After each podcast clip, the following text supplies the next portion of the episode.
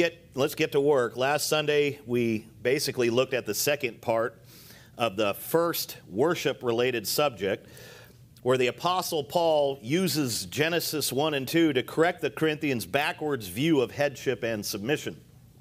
They had this this whole thing kind of backwards in in, in the Corinthian church and you had women doing things that men are supposed to do and men doing things that women uh, were supposed to do and it was just all backwards and he lays out the order of creation, admonishes the men to stop acting like women by covering their heads during prayer and prophecy and to start exercising proper headship and, and the authority they've been given by God. Basically, he issued a command to the men to be the men in the church. And he also admonished the women to stop acting like men and to start wearing the outward symbol of their submission, which at that time and in that context was head coverings, especially during prayer and prophesying. So that's what we dealt with last week, and I was really thankful for last week and the text we were in because it gave us some relief because I think many of us were wondering if we need to go back to the days of head coverings. And we learned at the end of the text that a woman's hair can serve as her head covering in a context where that's not necessary, like here. So that was, praise the Lord, I had to return all the head coverings I'd bought for Rachel from Amazon and send them back. She said she wasn't going to wear them anyways, and I said, See, the text is about you, honey. Uh, but in any case, we were thankful for that. And this morning, we're going we're gonna focus on that second worship related subject. Like I said, there's like five or six of them from, from chapter 14 all the way through the end of the book. I think there's probably five. And, and this one that we're going to be looking at today, and we're going to have to spread it out because there's so much going on. But the worship related subject, the Corinthians were getting wrong again. It was the head coverings before. Now it's the Lord's Supper or the sacraments. This is something that they were also they had, for lack of better words, carnalized it. Not carnal, carnalized it. They had made, given it kind of a worldly treatment, kind of turned it into a pagan party. And so this is the, the thing that we'll begin to look at today. Um, the good news is, is that the Corinthians were into celebrating communion quite regularly. So that's kind of the good part about it, right? They came together frequently and often to celebrate communion, as the word says. The, the problem is they just weren't doing it right. So they set aside time just as we do, but their view had become corrupted. The practice of it was corrupted. Uh, they were turning that sacred feast, as I said, into a kind of a pagan party. In 1 Corinthians chapter 11, verses 17 to 34, Paul presents a scriptural definition and defense for the Lord's Supper or for communion. He describes what it is and how it should be practiced or celebrated. And over the course of three weeks, I'll present the three main points that we see in this text, culminating with our own celebration of communion. Hopefully, by the time we're done looking at it in depth and detail, and I'm not saying that we haven't gotten it right in the past, I think we have, but by the time we're done with this, we should never, ever, ever get it wrong again or ever get it wrong, period. Because it's just an exhaustive defense of what it is. Now, it talks about Paul talks about the mindset as you're going into it, not just the practice and the formalities or the, the, uh, the polity of it, how it's, you know, how you um, dis, uh, dispense the elements and these sorts of things, but the heart and attitude and theology behind it, it's just really, really good.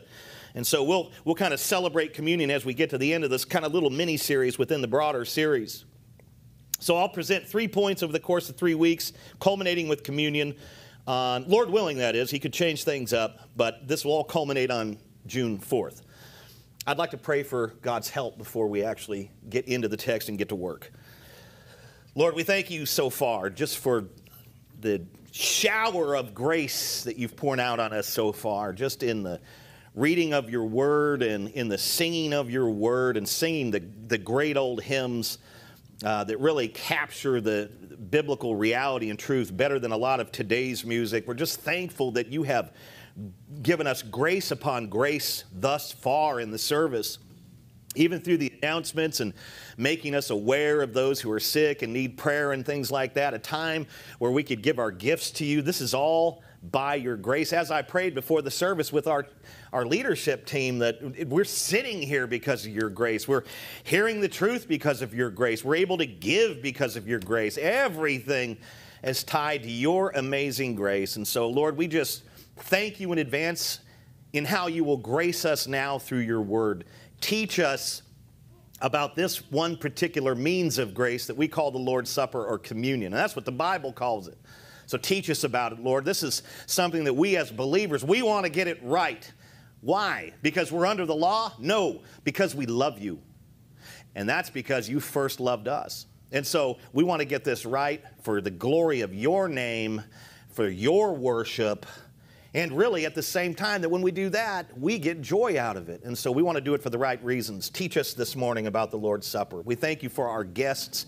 We pray that as they travel out of here this week or today or whenever, that they're safe on the highways. We pray for those who are sick and aren't with us and everything else. We love you and lift this whole service up to you. Help us now. And we pray in Christ's beautiful name. Amen.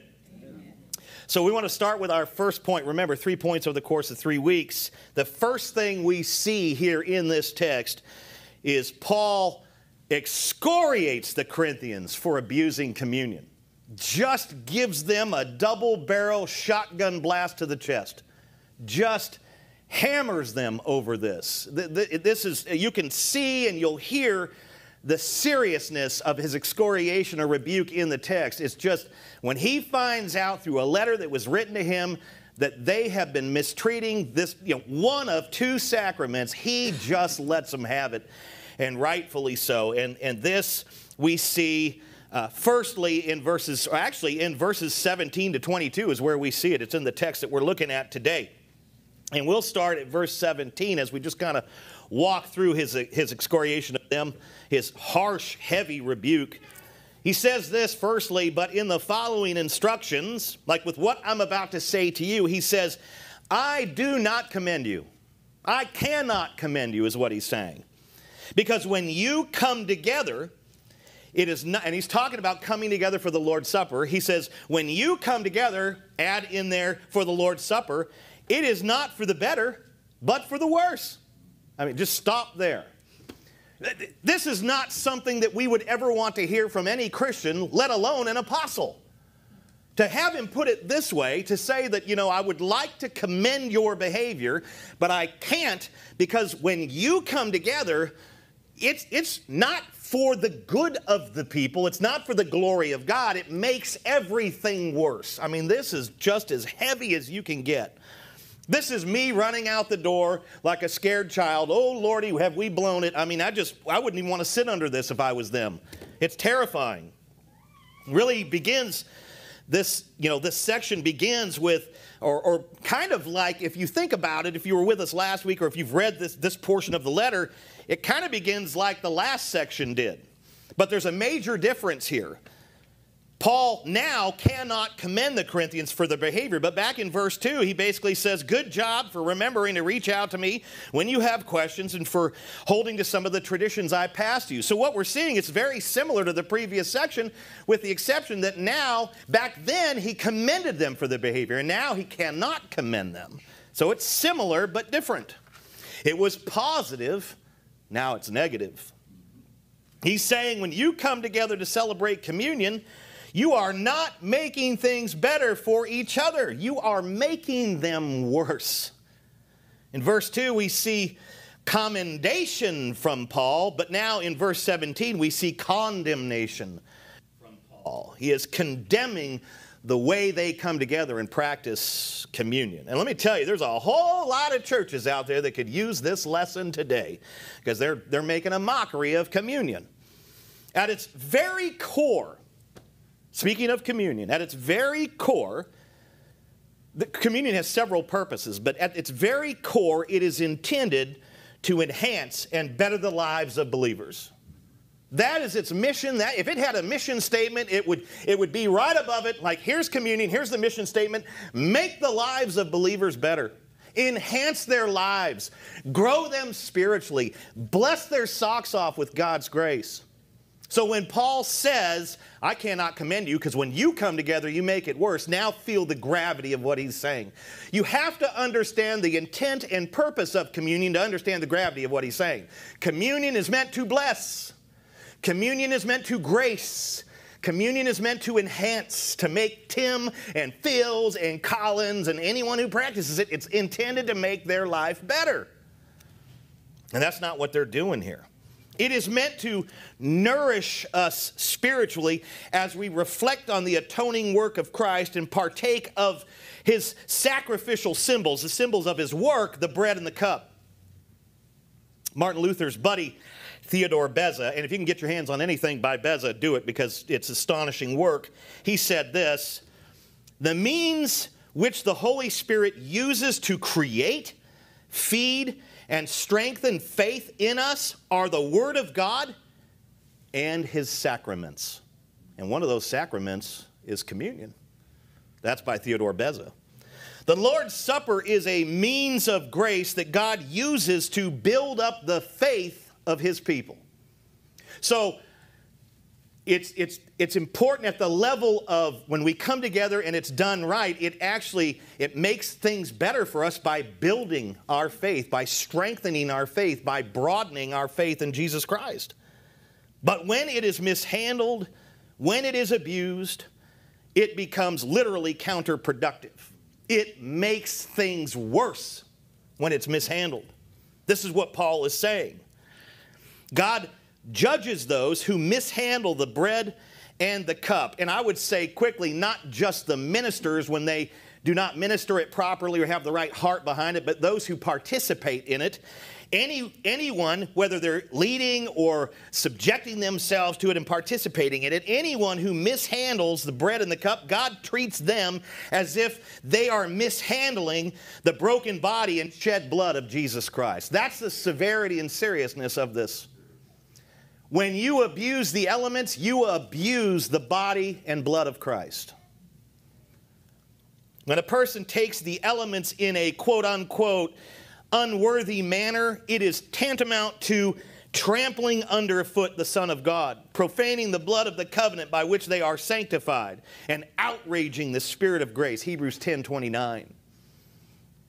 What I'm trying to do is capture the significance and importance of this sacrament that when it is done right, it is such a blessing. When it is done right, it literally can become like a curse. It is so very serious. And this is why some of these Corinthians had become, quote, weak and ill, and were even, quote, dying, if you slide down to verse 30. Their mistreatment and abuse of communion had led to God's punishment, maybe his judgment, at least at the very minimum, his discipline. And in that, some were becoming weak, ill, and even dying, physically dying, losing their lives. The sacraments are serious. They are life-giving and or potentially life-taking. When we approach the divine supper table, we are entering holy ground, kind of like Moses at the burning bush. Exodus 3 5 and Acts 7 33.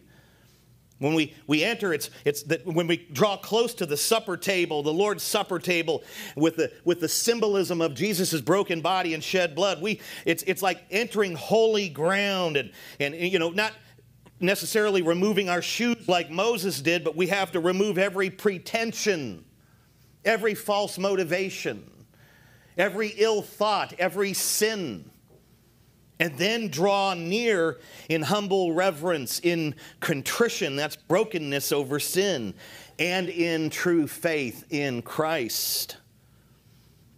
In verses 18 to 22, Paul identifies three particular sins that were damaging communion in the Corinthian church. And like we just said in verse 30, bringing many of these brothers and sisters under judgment or divine discipline, sick, ill, even death. And what I'd like to do is, as we move forward, just analyze and focus on each one of these particular sins. They're in the narrative. So let's look at sin A divisions. Divisions is the first sin that Paul points out, and he does it in verses 18 to 19, divisions. And he says this in verse 18, beginning in 18, he says, For in the first place, when you come together as a church, again, the reference is communion, I hear that there are divisions among you. And I believe it in part. For there must be factions among you in order that those who are genuine among you may be recognized. Stop there.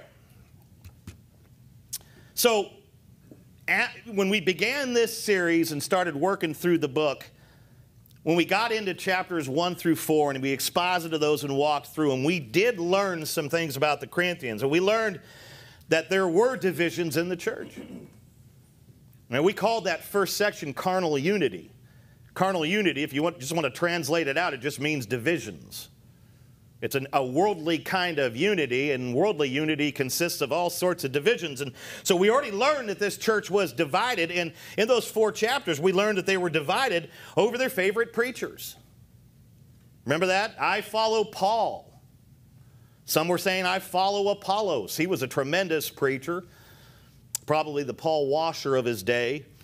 Well, yeah, you follow Apollos, you follow Paul. Well, that's all fine and dandy. I follow Cephas or Peter. Man, he's the head apostle. There's nobody like this dude. Of course, he has a foot shaped mouth. And then there was a group that said things like, okay, you guys all follow these amazing preachers. We follow the ultimate preacher. His name is Jesus Christ. So you had these factions and these divisions over favorite preachers. It would be like in this church, well, some follow Phil, and some follow Cameron, and some follow Dave, and, and some are following Mike Boyd, who's no longer with us, and some are following Bruce. I mean, how ridiculous would this be? It would be especially ridiculous in a church of this size because I'd have like two, and Cameron would have three, Bruce would have about 90. Everybody likes him. Nobody likes me. Eh, yeah, whatever. Uh, just think of how stupid this would be if it played out. And you know, some of you were visiting and you attend a church, and just this is just ridiculous. And I think it's safe to say that it is ridiculous to us, but in our hearts, we secretly do like one preacher over another. I just don't think we're willing to go as far as to say, I only show up on the Sundays that so and so is preaching. And I actually saw this play out at Big Valley when people, they would always keep Rick's vacations under wraps because if people found out he was going to be in Hawaii the coming weekend, about half the congregation stayed home. And when he found out about it, he was ticked. He's like, I'm still going to Hawaii, but I mean, that is ridiculous. So you do see it in a real way. But here it was just, you had these little camps and little pockets of people so there was already all sorts of divisions and things happening. And, and what Paul is revealing to us now, then they were, at, at, at, one point, they were divided over their favorite preachers. And what he's revealing to us now, and what we see now, is that they were also divided socioeconomically into classes rich, middle class, poor. Now, I don't even know if we had middle class back then, but in any case, there was at least rich and poor when the Corinthians came together to celebrate the Lord's Supper, what was happening is the rich stuck together and they distanced themselves from the poorer believers who didn't have the Versace or whatever, you know, the turbo camel, so to speak. They didn't have all the luxury stuff, and the rich would just separate from them during communion services. They were refusing to interact with and fellowship with those who did not symbolize or meet their socioeconomic expectations. And the purpose, again, another purpose of communion is to bring the people of God together. It's meant to bring, like, like Everyone who names the name of Christ is welcome to the Lord's Supper table, and everyone should come. It, socioeconomics doesn't matter, and there's, there's no class, there's no male, female, Scythian, Roman, barbarian in the Church of Christ. I mean, we're not saying we're doing away with gender and all that or an ethnicity. What Paul means is that that's just not the way to look at it. We're all one in Christ. And communion is an, a marvelous representation of this oneness and unity. And yet, here in the Corinthian church, you've got factions, and it's primarily rich versus poor. The supper is where all God's people are supposed to be welcomed from every tribe and tongue, and regardless of their ethnicity, if they're Hispanic or Caucasian or African, eh, eh, just French. I don't know if that's it. That's me. I'm in my own class. We're real special. In war, we drop our rifles and throw up a white flag, but we do carry a baguette and a loaded bottle of wine. But I mean, there's none of that. There's just none of that in the church. And communion is probably the most distinct and profound representation of inclusion in our body. I mean, it's the thing that we all come together for. And we're all the same because we're all Christians in Christ. It doesn't matter if the believer is a tribesman on the Serengeti or the believer is an executive at some global powerful company. It is the meal in which we are all one in Christ, Galatians 3:28. And yet the wealthy Corinthians were treating it like a members only club at a or a members only country club kind of setting and excluding those whom they thought they were secretly despising, but making it very much physically manifest through the mistreatment of others. But it's just, a, it's like they've turned it into a members only country club, you know, where, where the elitist come together and the elitists get their hands on the elements while others do not. David Garland wrote Paul's accusation is that the meal that was supposed to be a sign of their integration and unity has become a flashpoint highlighting their inequality and alienation. And that's a very good explanation of what Paul is saying. In verse 18, Paul just rebukes, excoriates, blasts hammers the culprits, just hammers them. And he does it in a, almost a nonchalant kind of chill way. He says, after he tells them there's divisions, he says, and I believe it in part. That phrase, that statement doesn't seem to have much gravity or weight to it, but it does. It's even got a touch of sarcasm to it. Paul is saying, this divisive behavior, it, it comes as absolutely no surprise to me, since I already know that you divide over everything and have zero understanding of communion or Christian fellowship. That's what's packed into, and I believe it in part. I knew this is what you would do because I know how you are, is what he's saying. It's just dripping and oozing with sarcasm. It's a rebuke. And then in verse 19, Paul says something kind of extraordinary and, and kind of mystical and spiritual and astounding. He describes how God is working behind the scenes. He's describing divine providence. That is the work of God behind all things. He is describing how the sovereign Lord is revealing something through the Corinthians' pride driven, ignorant factions and divisions. Paul says in verse 19 that, that God is using their divisions, their behavior, their terrible behavior, their pride, and all of this to what? Make, quote, recognizable, unquote, the, quote, genuine, unquote, believers from all the carnal impostors in this church. See, I know there has to be factions because through the factions, God is revealing who the real believers are and who the fakes are. This is what he says. This, again, is a touch on the providence of God, but it's dripping with sarcasm. It's a rebuke. You can tell. You guys are dividing over all the wrong reasons, but God is actually secret behind the scenes working to reveal things about you through this that are in no way good. This is what he's saying. The genuine right? Because now we're distinguishing genuine from false or fake. The genuine in the congregation are those who do not cause nor participate in divisions. who would have ever thought? They're the believers that aren't clicking up.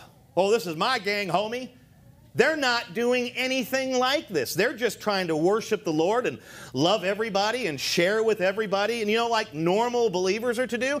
Those are the genuine right? They don't click up, they don't practice exclusion, they practice inclusion, they fellowship with other believers regardless of their socioeconomic status. And I will just say, that statistically speaking, it's usually the poorer people in the church that do this because they're not hung up on wealth. And we know what Jesus said about that. It would be easier for a, what? A rich man to go through the eye of a needle or the eye. Never mind, you just understand how difficult it is for a rich person to enter the kingdom. Yeah, I totally screwed up. Jesus is like, You gonna do this to me? Yeah.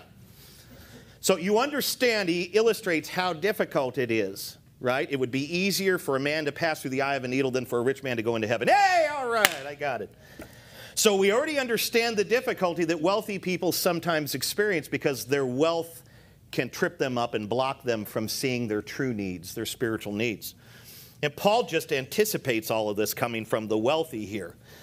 And he does say this kind of mystical thing that, well, God is just using it to expose the genuine from the false. And we know the genuine are those who aren't involved in these things. They share their lives and resources with others, especially those in need. Man, my brother, I have two tunics. My brother needs a tunic. I'm, he doesn't have one. I'm going to give him one. They're like that. They're generous like the Lord. They are those who do not choose favorites, but eagerly sit under every approved preacher, hoping to learn and apply the truth. They don't only, you know, they don't show up on the Sundays where Apollos is preaching and ditch all the other ones. They don't play these games. The genuine were characterized by real love and true empathy and, you know, solid compassion, a, a real desire and, and the pursuit of unity. And they were characterized by sharing with one another. And then you've got the imposters, and keep in mind that the divisions are exposing who's real and who's false. Then you've got the imposters on the other side, and they're characterized by the exact opposite. They're characterized by favoritism, which the Lord forbids. They're characterized by an early type of class warfare. They're characterized by divisions, dividing over anything and everything. If they can find a way to be upset at somebody, they find it, and now they're divided. So you've got the genuine who are ultimately characterized by love, and you've got the fakes, the non or the imposters who are characterized by the opposite, a kind of hatred and and it's always masked by piety. These people always the, the carnal fakes, imposters always appear to be very pious, but then they start to show their true colors. And then trouble arises and they're exposed. And Paul's just saying God's using all of this to show us the reality here. In verse 19, he's simply saying, Your actions are totally reprehensible. They're disgusting. They're ungodly. They're demonic. You just need to know that God is using your behavior to reveal to me and to others who is real and who is fake. That's a correction. Can you see how that's corrective and how that's an excoriating rebuke? It's terrible. So the first sin that they had was division during a moment and a sacrament that is meant entirely to unite. There's the abuse. And then we have sin B, discrimination, obviously. We see this in verses 20 to 21a. He says this, again, speaking of communion, when you come together, it's not the Lord's Supper that you eat. He says, For in eating, each one goes ahead with his own meal, and then others or one goes hungry. Stop there. Paul rebukes their totally goofy, weird mindset and hammers their discrimination against the poor here. When they came together, they claimed that they were celebrating the Lord's Supper. I can see the flyers all around town. Come on this Sunday, that eat. No, in the morning we'll have a worship service, and at night we're going to have an awesome time in the Lord's Supper. These people were convinced that they were celebrating the Lord's Supper, making it known, calling it that. And Paul says, when you come together, that, that ain't what you're doing. Oh, you're doing something. Nobody's going to deny that. Something is happening. And you call it the Lord's Supper, and I'm telling you, that's not what it is. That's what Paul is saying here. This is another sharp rebuke. He's saying in verse 20, when you come together, it actually has nothing to do with the Lord's Supper. It's the opposite of the Lord's Supper. Yeah, you're, you're eating the symbols and practicing everything and doing it all, but it's not it. That's not it. Thomas Schreiner said, They claim to be eating the Lord's Supper. They think that they are eating the Lord's Supper. And they were almost certainly using the words handed down by Jesus during the Lord's Supper. Still, it is not the Lord's Supper they are eating, since divisions, factions, and selfishness reign during the supper. So they were calling it, but it was far from the mark and not, it just didn't even match up. In verse 21a, Paul explains why this was not the Lord's Supper. He is basically saying, in my paraphrase, when you partake, there is nothing communal about it.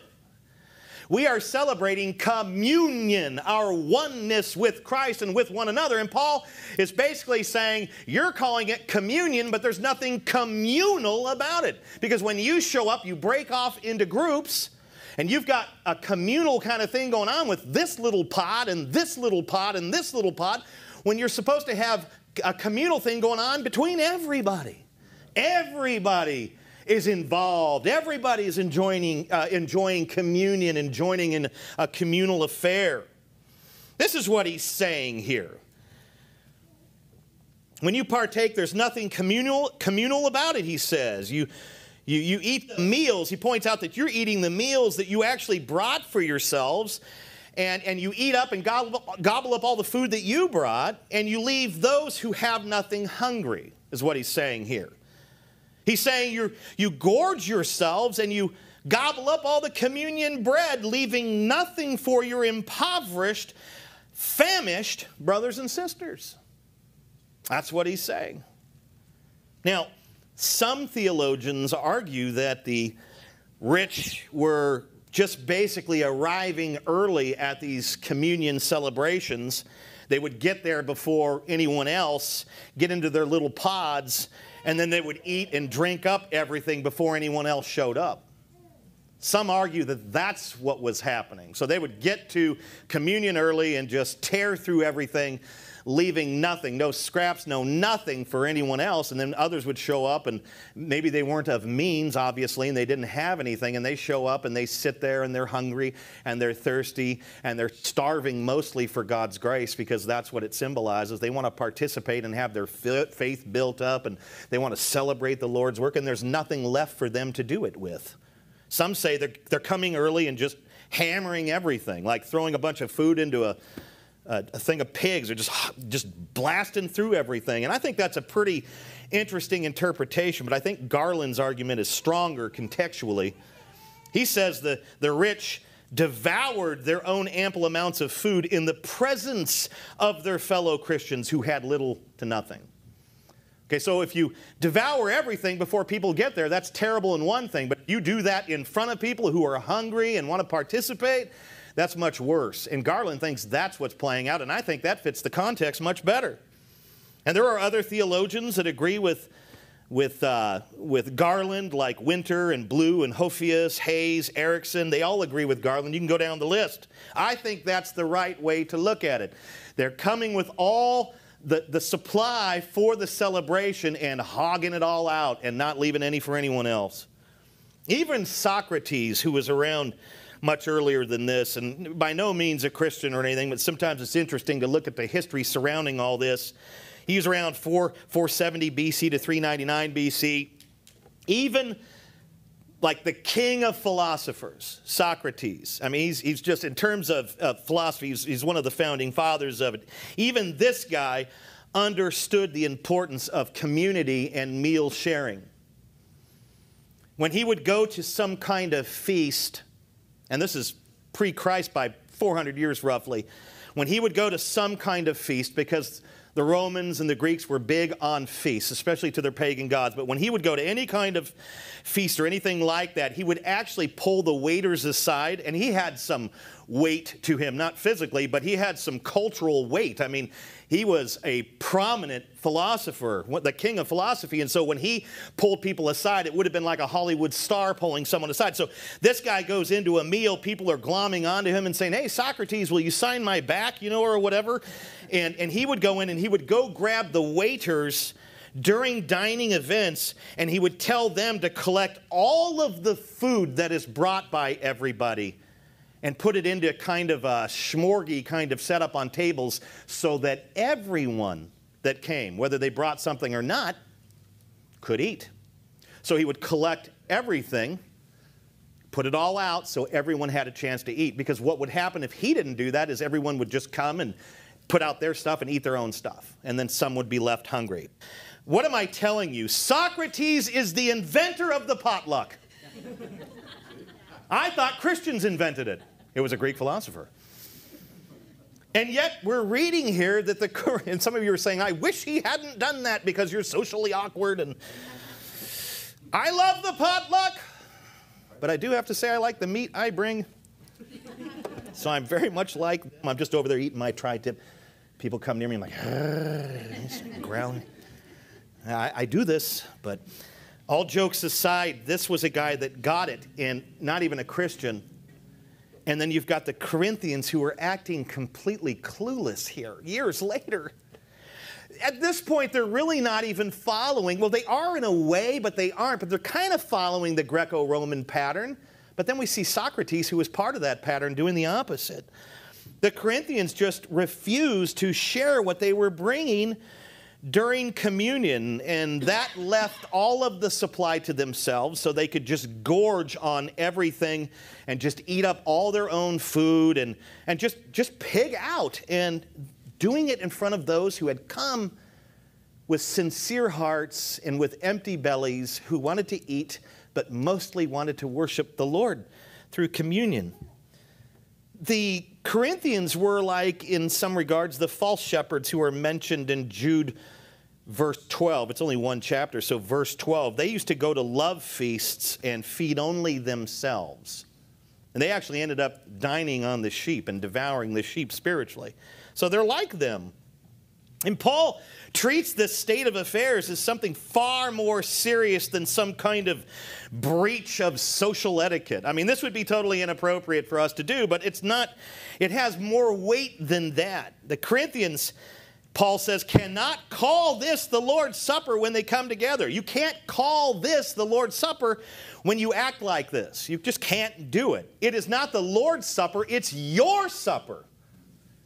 You're treating it like it's your celebration and your supper, and you're coming and eating up all the food and cake and drinking up all the wine. You are celebrating you. You're not celebrating the Lord because if you were celebrating the Lord, you make sure everyone's stomach has something in it and that everyone gets to participate in this beautiful thing called communion. It's not the Lord's Supper because the Lord's Supper is intended to convey that every participant, to every participant, that he or she is somebody precious to God. That's the point. And yet the Corinthians meal communicated something uh, just to some something so vastly different from that. They, they were not at all important to Christ, but that they were basically worthless nobodies. Oh, don't don't don't, don't, don't, don't, those, are the, those are the bums over there. Don't, don't, don't worry about them. They can, they can figure it out. They can go to the street and panhandle or whatever. Don't worry about them. It's, it's just unbelievable. Communion is a, is a meal in which God lavishes his people with his steadfast love and grace. But when participants hoard the resources, that God has literally given them. They have nothing apart from the Father of lights that gives all the good gifts. When they keep the resources, the very resources that God has supplied to them for their good and for the good of others, they're making some brothers and sisters that are present there just feel like there's nothing, that, they, that God doesn't love them, that God doesn't want to grace them that they're outside of the covenant fold, so to speak. It's unbelievable, and this is the vibe. Everyone's using that word today. This is the vibe in this church. There is socioeconomic discrimination. There is rich against poor. There is rich abusing the poor. Psalm 140, verse 12 says this The Lord secures justice for the poor and upholds the cause of the needy. Just so you know that that's, an actually, that's actually a promise. That is a guarantee that God is just for the poor, that He will bring them justice. And I'll tell you what, this particular promise, which was made long before this church came around, Corinthian church, it actually proved to be true in the Corinthian church because God did eventually call a great many, if not all, of those rich posers to account, didn't he? As I said earlier, what did he do? Or what, were, what happened to some? Some in that church, because of their abuse of communion, especially the poor during communion, they were struck with weakness, illness, and death. Verse 30 God upholds the cause of the poor. We even see him do that. And you would say this would never happen in a church. It happened in a church. Ananias and Sapphira were in a church and struck dead. God can exercise the most devastating discipline against his people at times. Have you ever read the Old Testament? Hello. An entire generation of Israelites did not enter the promised land. God waited till they were all dead and then brought in a different generation. And we think, well, we're just under grace. We can do whatever we want. That is foolish thinking. God is the same in the Old Testament as He is in the New Testament. He is just, He is righteous, He is holy, He is merciful, He is gracious, He is loving, and He doesn't put up with any junk. Not from His people, especially. Some of these Corinthians had been judged by God. Maybe it was divine discipline. Either way, lessons were to be learned. Amen? Don't mess with communion don't abuse communion. Don't abuse and mistreat the poor, especially the believing poor, especially them. So, there you have it. Let's move to the sin C, right? Drunkenness. It's amazing, isn't it? Communion. Hey, let's go. Let's, let's go down. This is like the canals back in the day, or Lit Road, or Rice Road, or Black Angus in my dumb days. They're treating communion like a party spot. I mean, how stupid. Some of you are like, I remember Rice Road. You shouldn't. It's just, you know, you had nothing to do in the Central Valley, man. If you weren't a Christian, you didn't know anything but booze. It was terrible. And, and these people here are Christians and they're, they're acting like this. And we see this in verse 21b to 22.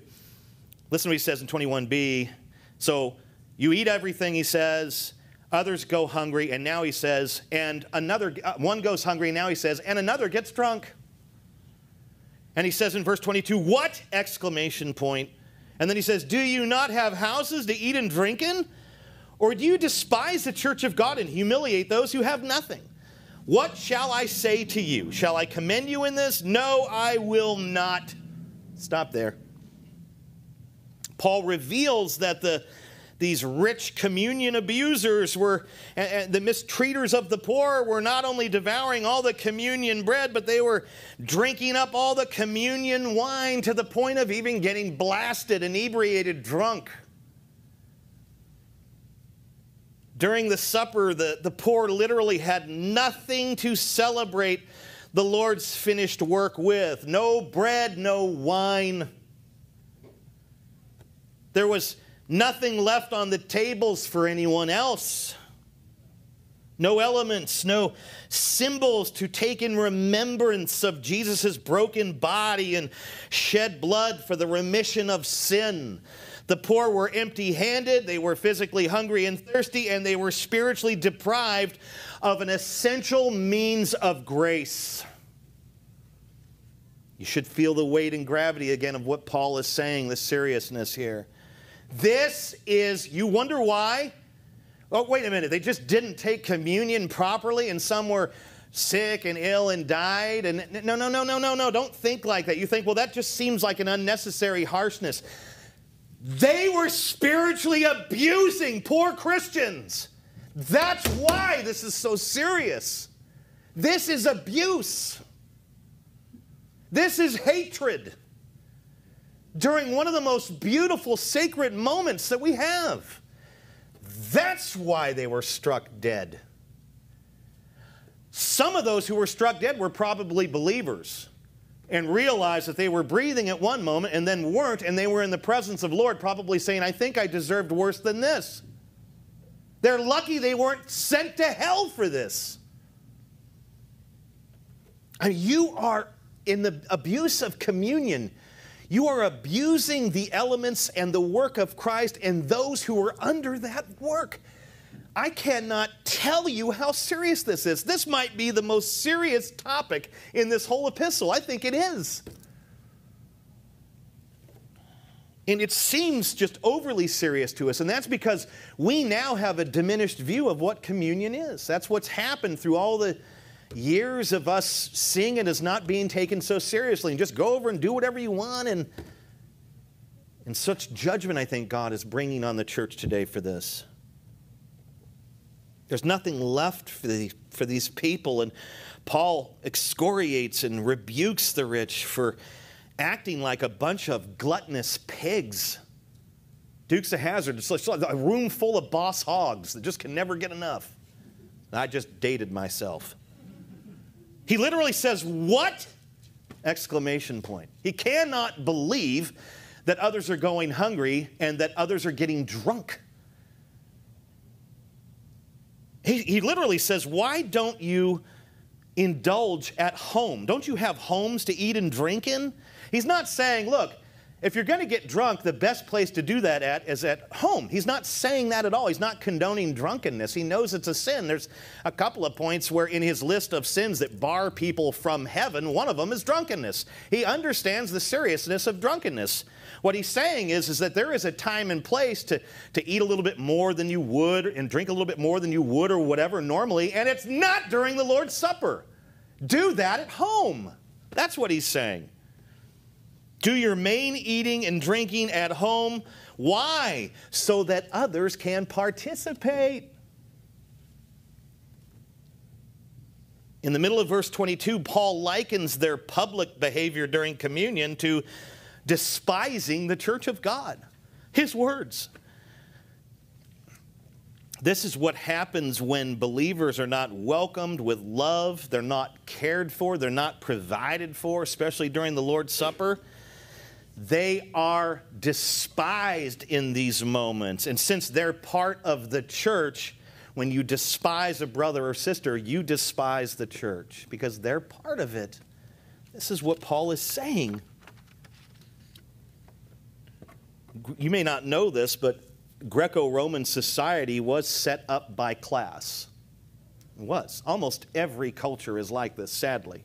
But the society in which the Corinthians lived was divided by classes. You had rich, you had some who had a little bit less, and you had some that had nothing. You even had homeless. I don't know if it was like today here, but you had serious stuff like this going on.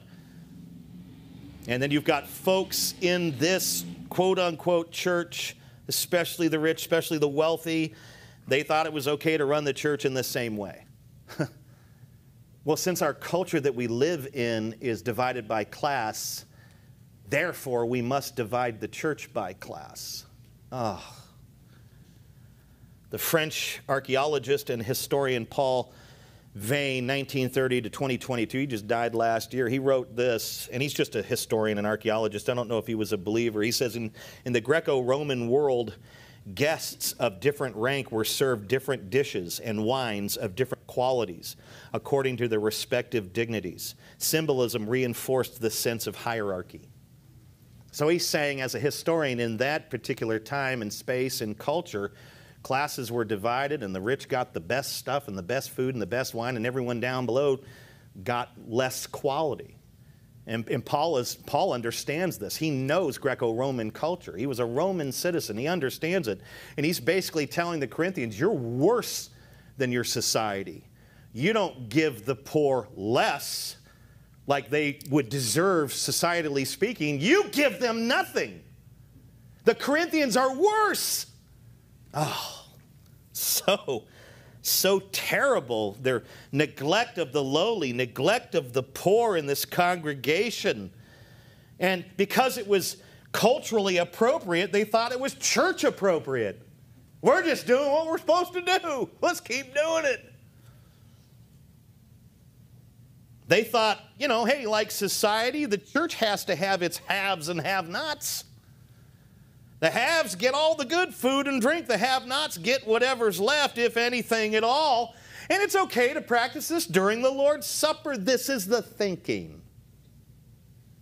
The rich got stuffed and stoned, while the poor were, as Paul says, humiliated. They got nothing, left out, treated like rabble. Now, here's the deal what Paul is illustrating here, at least inferring, is that if the rich had shared the elements like they were supposed to, every attender who came to these events would have enjoyed a little bit of bread, a little bit of wine to celebrate with, and guess what? There wouldn't have been ever any overeating at all and no drunkenness because everything was distributed. Nobody would have got sauced because they would only had just a little bit to celebrate with, and everyone would have had it. And that's the idea here. We know that drunkenness usually leads to revelry and all sorts of debauchery. I can tell you stories that I never will because I came out of that at a young age. So, since they were getting drunk during communion, and since drunkenness leads to all sorts of disaster, I can't even imagine what an entire Lord's Supper celebration on a Sunday night looked like at this church because we know what drunkenness leads to. And this is happening in a body of Christ. Hmm. I liken it to Animal House. Belushi pouring the mustard down his chest in a toga. What did you guys do last night at your worship service? We watched Belushi pour mustard on his chest. It was amazing. It's just stupid. And toward the end of verse 22, Paul says, you want me to commend you in this? I mean, I commended you a few moments ago because you do tend to write to me when you have questions and you're trying to uphold some of the traditions. Less communion, that's a tradition you're not upholding, but you want me to commend you in this? The way he puts it, it almost seems like they were looking for affirmation. We want you to commend us in the way we do communion. and he says, No, I will not. just, I will not. I mean, how could he? How could any other apostle? How could any semi mature, even new believer who's been saved for 10 minutes, even after being saved for a couple weeks, I knew that this was off limits. I mean, I cleaned out my DVD collection. I was like, Pulp Fiction, no Christian should ever have that. I mean, even a baby Christian understands these things. Like they were getting drunk and now they realize, oh, okay, I can't keep doing that. Or they looked at stuff on their computer and I can't keep looking at this stuff. And and, we've got these, this church is almost two years old, and we've got rich believers and quote unquote mature believers, and, and this, is, this behavior is okay. Like, what did Paul say? I'm, God is using the divisions to expose the real from the fake. We are talking about fakes, and they're in churches, and they prove it through their behavior. he says, I can't commend you for this. Nobody could commend them for this. Only a unregenerate poser would commend this kind of behavior. Would say it's okay to behave like that. You're under grace. Anyone who behaves like this and claims to be under grace, I would question whether or not they are under grace. Because the grace that saves is the same grace that sanctifies and makes that person like Jesus over time. They become less carnal and less worldly and more godly. Drunkenness goes away, pornography goes away, profanity goes away, and then somehow comes back, especially during driving. I'm not justifying it, I'm just saying we have an old nature, but I say those extreme things, they start to go away. You realize you realize that this is not the right behavior. There's no way he can commend them for this. How could he commend them for such a blatant failure to practice the love of Christ? Because at the end of the day, that's really what we're talking about here. Christ displays and shows the love of God lucidly, clear, just the clearest expression of the love of God through a torturous, blood soaked, devastating sacrifice where he is laid open, slayed, and bleeding for our sin.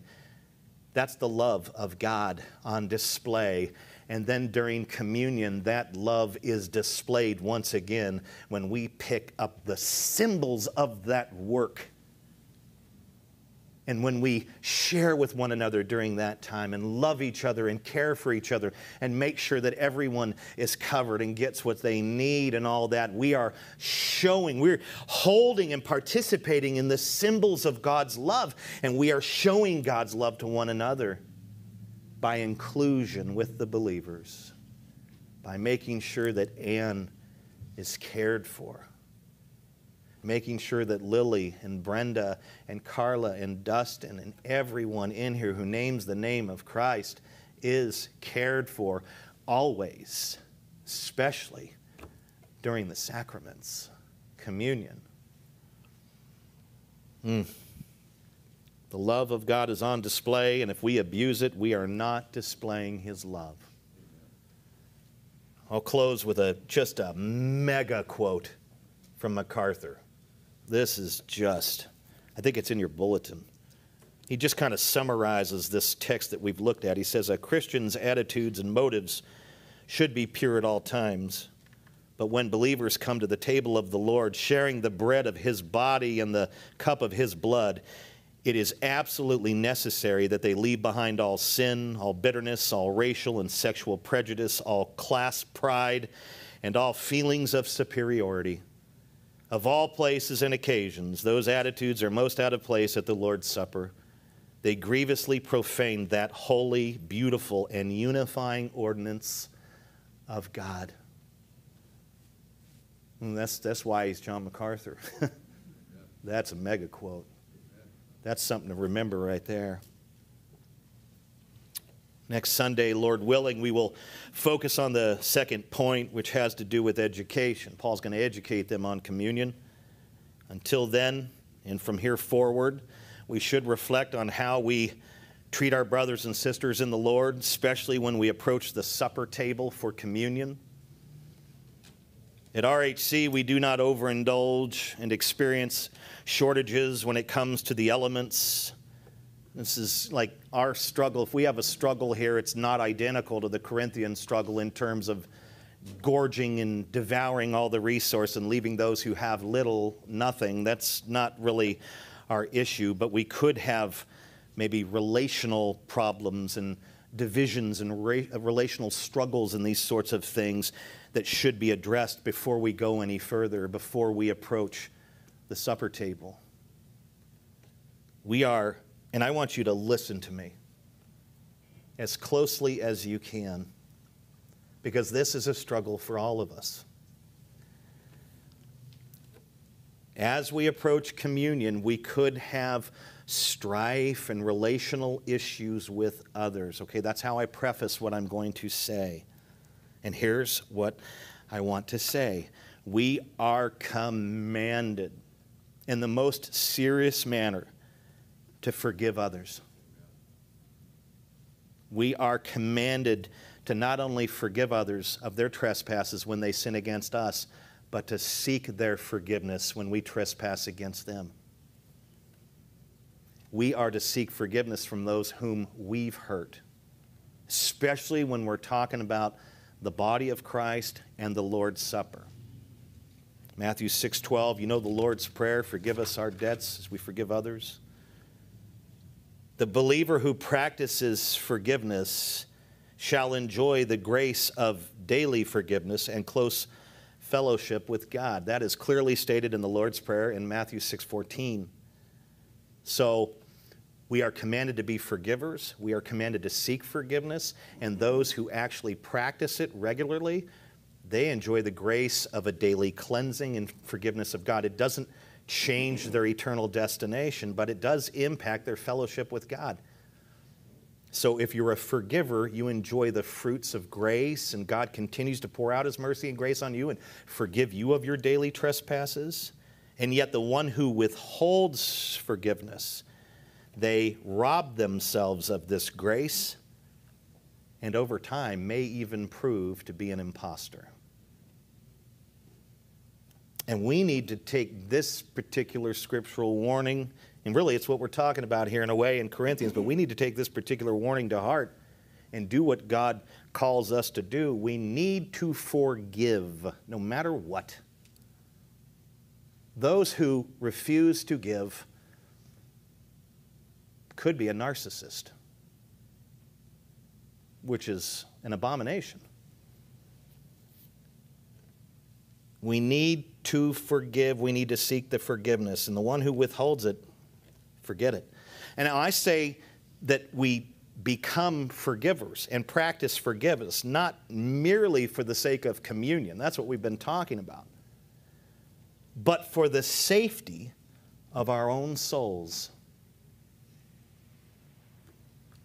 The gospel, if I could boil the gospel down to one word, it would be forgiveness. And if you will not forgive others, you have departed from the gospel. There's just no plainer way to put it. You've departed from it because it is about forgiveness. We have pushed aside the broken body and shed blood of Christ.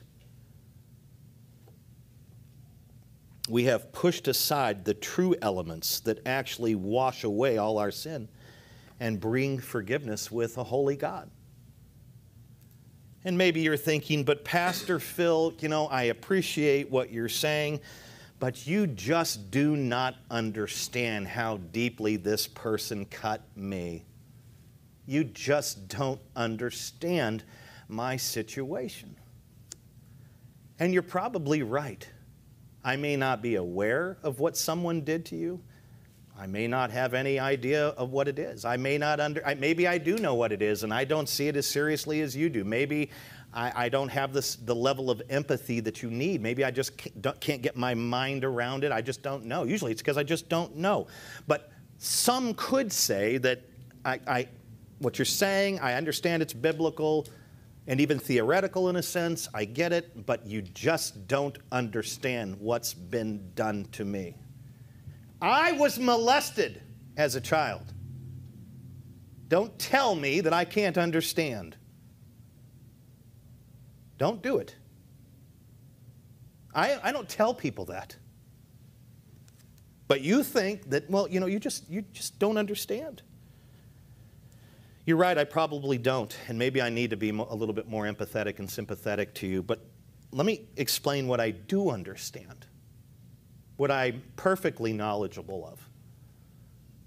I know what Christ did for you on the cross. I'm an expert in it.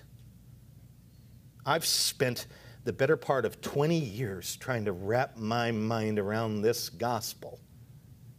I know what he did for you on the cross. I, I comprehend that. I understand that. I get that. And I also know and understand and am an expert in knowing what God does to those who do not believe the gospel nor practice forgiveness.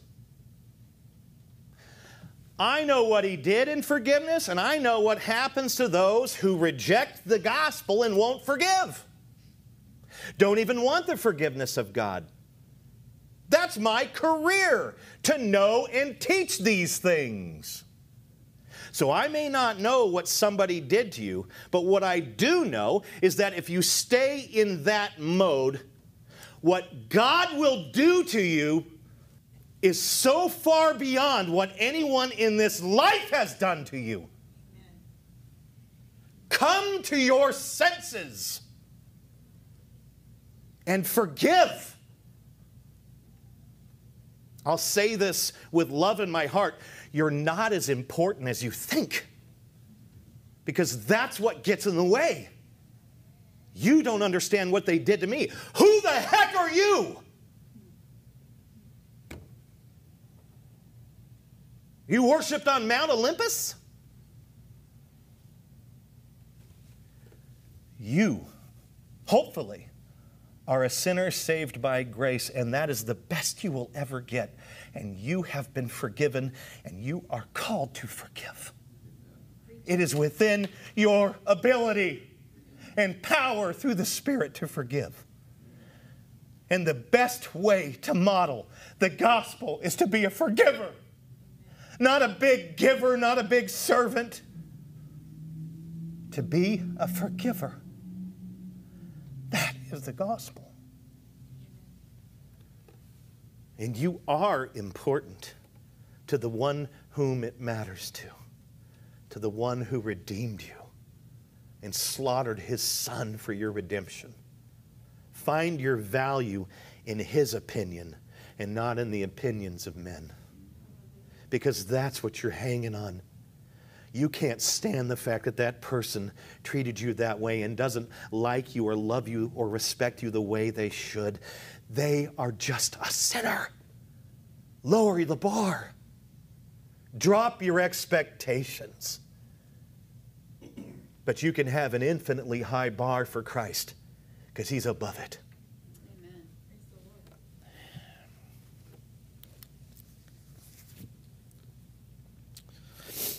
Since Christ is both Savior and Judge, John 3:16, for God so loved the world we know. John 5:22 speaks of all judgment being given to Christ from the Father. The Father, by the way, judges no one. Christ is the judge since Christ is both Savior and Judge, he will either redeem or repay those who harm his people. I pray that he redeems them. Vengeance belongs to whom? To Christ alone. Romans 12 19. Therefore, we can leave these difficult, challenging, struggling matters in the hands of the one who executes perfect justice every time. Vengeance is not yours. And if you are seeking to be vengeful through a lack of forgiveness, you are just sinning against the Lord. Let the stuff go and trust it to Christ. Maybe you're doing these things and you model the Corinthian behavior because you don't yet know the Lord at all. And you need to repent of your sin and trust in Christ, your only hope. He will wash away your sin, forgive your sin, clothe you in his righteousness, justify you before God, save you from hell, damnation, sin, Satan, death, and hell. And he will, as a grace, teach you to be a forgiver.